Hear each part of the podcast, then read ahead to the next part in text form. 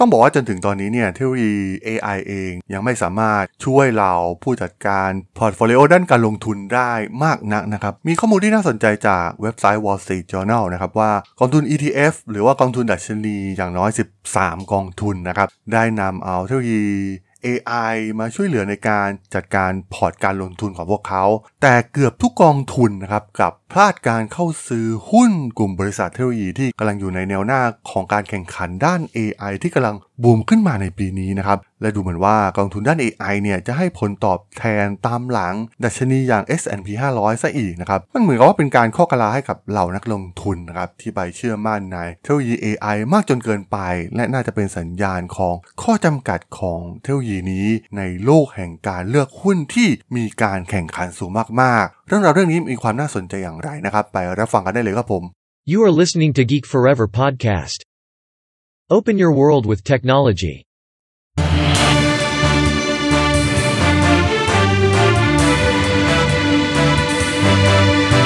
This is Geek Daily.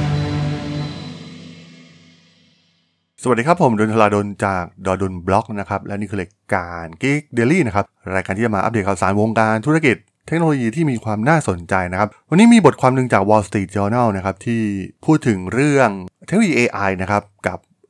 บริษัทด้านการลงทุน โดยเฉพาะในสหรัฐอเมริกาเองนะครับ ซึ่งตรงนี้เนี่ยผมค่อนข้างมีความเชื่อเป็นทุนเดิมอยู่แล้วนะครับ ว่าในโลกของการลงทุนนะครับ น่าจะเป็นโดเมนท้ายๆนะครับ ที่เทคโนโลยี AI เนี่ยจะสามารถมา disrupt แล้วก็สร้างผลตอบแทนได้เทพกว่า นักลงทุนที่เป็นมนุษย์จริง ๆ นะครับ เพราะว่ามันมีความคอมเพล็กซ์ การแข่งขันมีความซับซ้อนสูงมาก ๆ โดเมนหนึ่งเลยนะครับ มันไม่สามารถเรียนรู้จากประวัติศาสตร์เหมือนในโดเมนอื่น ๆ ได้นะครับ เราจะเห็นได้ว่าเทคโนโลยี AI เนี่ยก็พยายามเรียนรู้จากคลังข้อมูลในอดีตนะครับเป็นส่วนใหญ่เทคโนโลยีอย่าง ChatGPT เองนะครับก็ไปเรียนรู้คลังข้อมูลที่เกิดขึ้นบนระบบคลาว ในเว็บไซต์ต่างๆ สารานุกรมออนไลน์ วิกิพีเดีย ซึ่งแน่นอนนะครับว่าเทคโนโลยีเหล่านี้เนี่ยเมื่อนำมาใช้อาจจะใช้ในชีวิตประจำวันตอบคำถามอ่าเป็นคำถามที่มันเคยเกิดขึ้นในอดีต แล้วก็พยายามทำนายผลสิ่งที่จะเกิดขึ้น มันก็อาจจะตอบเราได้ค่อนข้าง make sense อยู่บ้างนะครับหลายๆ แพลตฟอร์มเองเนี่ยก็ถือว่าเป็นช่วงเบต้าของมันนะครับ มันยังไม่สามารถที่จะนำมาใช้แบบจริง ๆ จัง ๆ ได้แบบ 100%เต็มนะครับ รวมถึงในโดเมนอื่นๆนะครับ เช่น Healthcare ในการขายใน Marketing อะไรต่างๆ เนี่ย ผมว่าที่ AI เนี่ยมันก็สามารถที่จะมาช่วยเหลือมนุษย์เราได้ค่อนข้างเยอะนะครับ และบางอันเนี่ยมันอาจจะมีความฉลาดยิ่งกว่ามนุษย์เราด้วยซ้ำ แต่ว่าความน่าสนใจก็คือในเรื่องของโลกแห่งการลงทุนเนี่ยมันเป็นอะไรที่คอมเพล็กซ์มากๆนะครับ มีความซับซ้อนสูง มันมีเรื่องของอิโมชันจิตใจ เรื่องของข่าวสาร การวิเคราะห์ มีองค์ประกอบต่างๆ มากมายนะครับ ซึ่งเราจะเห็นได้ว่ามันมีเกลื่อนมากๆนะครับ ที่มีการโฆษณาในทางโซเชียลมีเดียเองในประเทศไทยเนี่ยโอ้โหมี AI เทรดหุ้นเทรดฟอเร็กซึ่งส่วนพวกนี้เนี่ยผมแทบจะไม่สนใจมันเลยด้วยซ้ำนะครับ เพราะว่ามันไม่มีทางที่จะ สร้างผลตอบแทนได้อย่างที่พวกเขาโม้ๆไว้อยู่แล้วนะครับ เพราะว่าแม้กระทั่งในอเมริกาเองนะครับ อย่างที่บทความที่จะกล่าวถึงของ Wall Street Journal นะครับ ที่ทางกองทุนเหล่านี้นะครับ ที่ใช้เทคโนโลยี AI มาคอยพิจิกแล้วก็เข้าเทรดหุ้นต่างๆ เนี่ย ดูเหมือนว่ามันยังให้ผลตอบแทนที่ตามหลังดัชนี S&P 500 ซะด้วยซ้ำนะครับ คือไม่ต้องไปเทียบเลยนะครับว่า ความสามารถของเราเอนจิเนียร์วิศวกรด้าน AI ทางฝั่งอเมริกาเนี่ยมันเทพขนาดไหนนะครับโดยเฉพาะในฝั่งซิลิคอนวัลเลย์เอง ที่ถูกดึงตัวมาใน Wall Street นะครับมาทำทูลพวกนี้นะครับ แต่ว่าดูเหมือนว่ามันก็ยังไม่ได้ผลที่ดีมากนักนะครับ เพราะฉะนั้นไม่ต้องจินตนาการถึง AI ในประเทศไทยนะครับว่ามันจะไปสู้พวกเขาได้นะครับ คือความเทพเนี่ยมันคนละระดับอยู่แล้วนะครับ ขนาดว่าในอเมริกาเองเนี่ย มันก็ยังดูเหมือนจะช่วยเหล่าผู้จัดการพอร์ตโฟลิโอด้านการลงทุนไม่ได้เลยด้วยซ้ำและสิ่งที่น่าสนใจที่เหลือเชื่อมาก ๆ นะครับ ที่ทำให้กองทุนเหล่านี้เนี่ยไม่สามารถสร้างผลตอบแทนได้ เป็นตัวเลขที่น่าสนใจมากเพียงพอนะครับ เมื่อเทียบกับโอ้โหให้ผู้จัดการมาจัดการเอง หรือว่าใช้มนุษย์มาเหมือนกับในอดีตนะครับคอยช่วยเหลือในการลงทุน มันมีกองทุนตัวอย่างหนึ่งนะครับที่ Wall Street ได้อ้างถึงกองทุน ETF ที่มีชื่อย่อว่า AIVL นะครับมีประสิทธิภาพต่ำมากๆนะครับสร้างผลตอบแทนได้เพียงแค่ 2.2%เพียงเท่านั้นนะครับสาเหตุใหญ่ที่ทำให้ตัว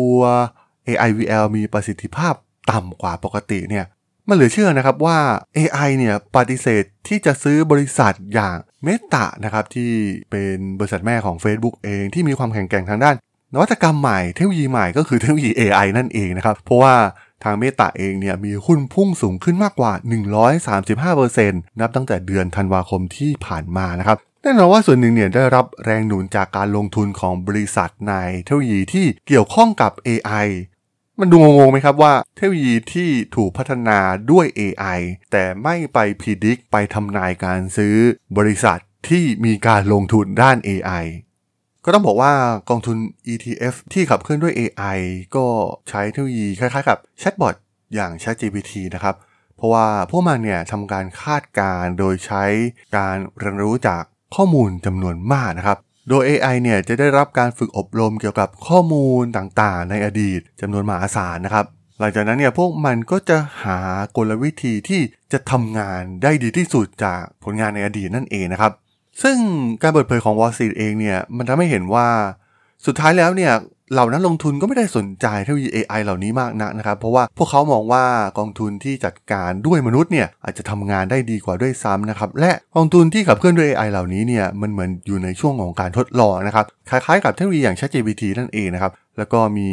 ทรัพย์สินภายใต้การบริหารงาน โดยใช้ AI เพียงแค่ประมาณ 670 ล้านดอลลาร์นะครับ ซึ่งมันเป็นเศษเสี้ยวเล็กๆ ของตลาดกองทุน ETF ที่มีมูลค่าสูงถึง 7 ล้านล้านดอลลาร์นะครับ มันก็ไม่ได้ต่างจากที่โฆษณาในประเทศไทยหรอกครับว่า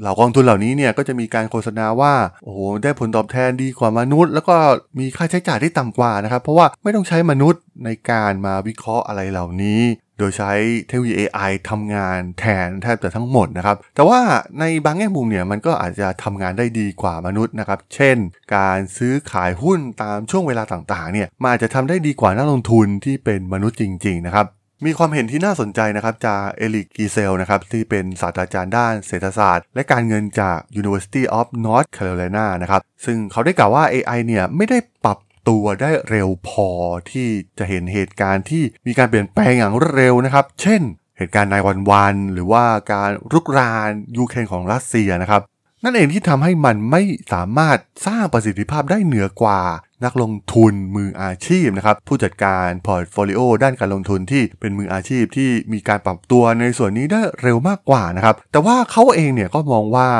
ในอนาคตเนี่ยมันอาจจะดีขึ้นกว่านี้นะครับ แต่สำหรับในตอนนี้เนี่ย เทคโนโลยีอย่าง AI เนี่ยถูกจำกัดอยู่เพียงแค่การลอกเลียนแบบประวัติศาสตร์เพียงเท่านั้น มันมีกองทุน ETF ตัวหนึ่งนะครับที่เหมือนกับผมเคยเขียนบล็อกไปในอดีตนานแล้วนะครับ ก็คือกองทุนที่มีชื่อว่า AI EQ นะครับที่เปิดตัวในปี 2017 นะครับทำงานบนซูเปอร์คอมพิวเตอร์วัดสันของ IBM นะครับโดยจะมีการวิเคราะห์จากบทความข่าวจากโซเชียลมีเดียโพสต์จากสื่อรายงานจากนักวิเคราะห์ และงบการเงินนะครับ เหลือเชื่อก็คือพวกมันเนี่ยทำงานคล้ายๆกับกองทุน AIVL นะครับ เพราะว่าพวกมันพลาดการเข้าซื้อหุ้นบริษัทเทคโนโลยีขนาดใหญ่ที่ขับเคลื่อนตลาดหุ้นสหรัฐอเมริกาในช่วง 5 เดือนแรกของปี 2023 นะครับ AIEQ เนี่ยเป็นตัวอย่างหนึ่งที่ชัดเจนมากๆนะครับพวกมันเนี่ยสามารถเอาชนะดัชนีหลักๆ ในช่วง 2-3 ปีแรก หลังจากนั้นเนี่ยก็พ่ายแพ้นะครับ ปัญหาส่วนหนึ่งก็คือการขึ้นอัตราดอกเบี้ยที่รุนแรงของธนาคารกลางสหรัฐนะครับทำให้พวกมันเนี่ยมีความสามารถน้อยกว่าดัชนี S&P 500 เมื่อเทียบกันในช่วงเวลาเดียวกัน เอาจริงๆ บทสรุปทั้งหมดทั้งมวลนะครับจากบทความนี้เนี่ยก็มองคล้ายๆ กับเทคโนโลยีอย่าง ChatGPT นะครับ เพราะว่ามีการวิเคราะห์กันว่าเทคโนโลยี AI ที่มาเทรดหุ้น ซึ่งมันเป็นเรื่องของการเงินนะครับ ซึ่งมันส่งผลกระทบมากๆนะครับ มันไม่สามารถไปทดลองอะไรได้นะครับ เหมือนกับใครที่เข้าไปก่อนนะครับในกองทุน ETF เหล่านี้ที่ขับเคลื่อนโดยเทคโนโลยี AI เนี่ยเหมือนเป็นหนูทดลองนั่นเองนะครับ เพราะว่ามันมีโอกาสที่จะผิดพลาดสูงมากกว่า เมื่อเทียบกับการใช้มนุษย์ปกติที่กองทุนต่างๆทำกันนะครับ เพราะฉะนั้นการเข้าไปแต่เนิ่นๆเนี่ยมันไม่ได้เป็นข้อได้เปรียบเลยนะครับ เหมือนเป็นเอาเงินเราเนี่ยไปให้กองทุนเหล่านี้เป็นการทดลองเทคโนโลยี AI มากกว่า แต่สุดท้ายเนี่ยผมก็ยังเชื่อมั่นว่าเมื่อเวลาผ่านไปได้เรียนรู้อะไรต่างๆ เพิ่มมากขึ้นด้วยฐานข้อมูลคลังข้อมูลที่มันใหญ่ขึ้น เรียนรู้จากความผิดพลาดในอดีตมากยิ่งขึ้นเนี่ยมันก็มีโอกาสที่จะเอาชนะเหล่าผู้จัดการ portfolio ด้านการลงทุนที่เป็นมนุษย์ได้ในท้ายที่สุดนั่นเองครับผม สำหรับเรื่องราวของเทคโนโลยี AI กับการลงทุนใน EP นี้นะครับ ผมก็ต้องขอจบไว้เพียงเท่านี้ก่อนนะครับสำหรับเพื่อนๆที่สนใจเรื่องราวทางธุรกิจ เทคโนโลยีและวิทยาศาสตร์ใหม่ๆ ที่มีความน่าสนใจก็สามารถติดตามมาได้นะครับ ทางช่อง Geek Forever Podcast ตอนนี้ก็มีอยู่ในแพลตฟอร์มหลักๆ ทั้ง Podbean Apple Podcast Google Podcast Spotify YouTube แล้วก็จะมีการอัปโหลดลงแพลตฟอร์ม Blockdit ในทุกๆ ตอนอยู่แล้วด้วยนะครับ ถ้ายังไงก็ ฝากกด Follow ฝากกด Subscribe กันด้วยนะครับ แล้วก็ยังมีช่องทางหนึ่งในส่วนของ Line add ที่ a t r a d o n t h a r a d h o l สามารถแอดเข้ามาพูดคุยกันได้นะครับ ผมก็จะส่งสาระดีๆ พอดแคสต์ดีๆ ให้ท่านเป็นประจำอยู่แล้วด้วยนะครับ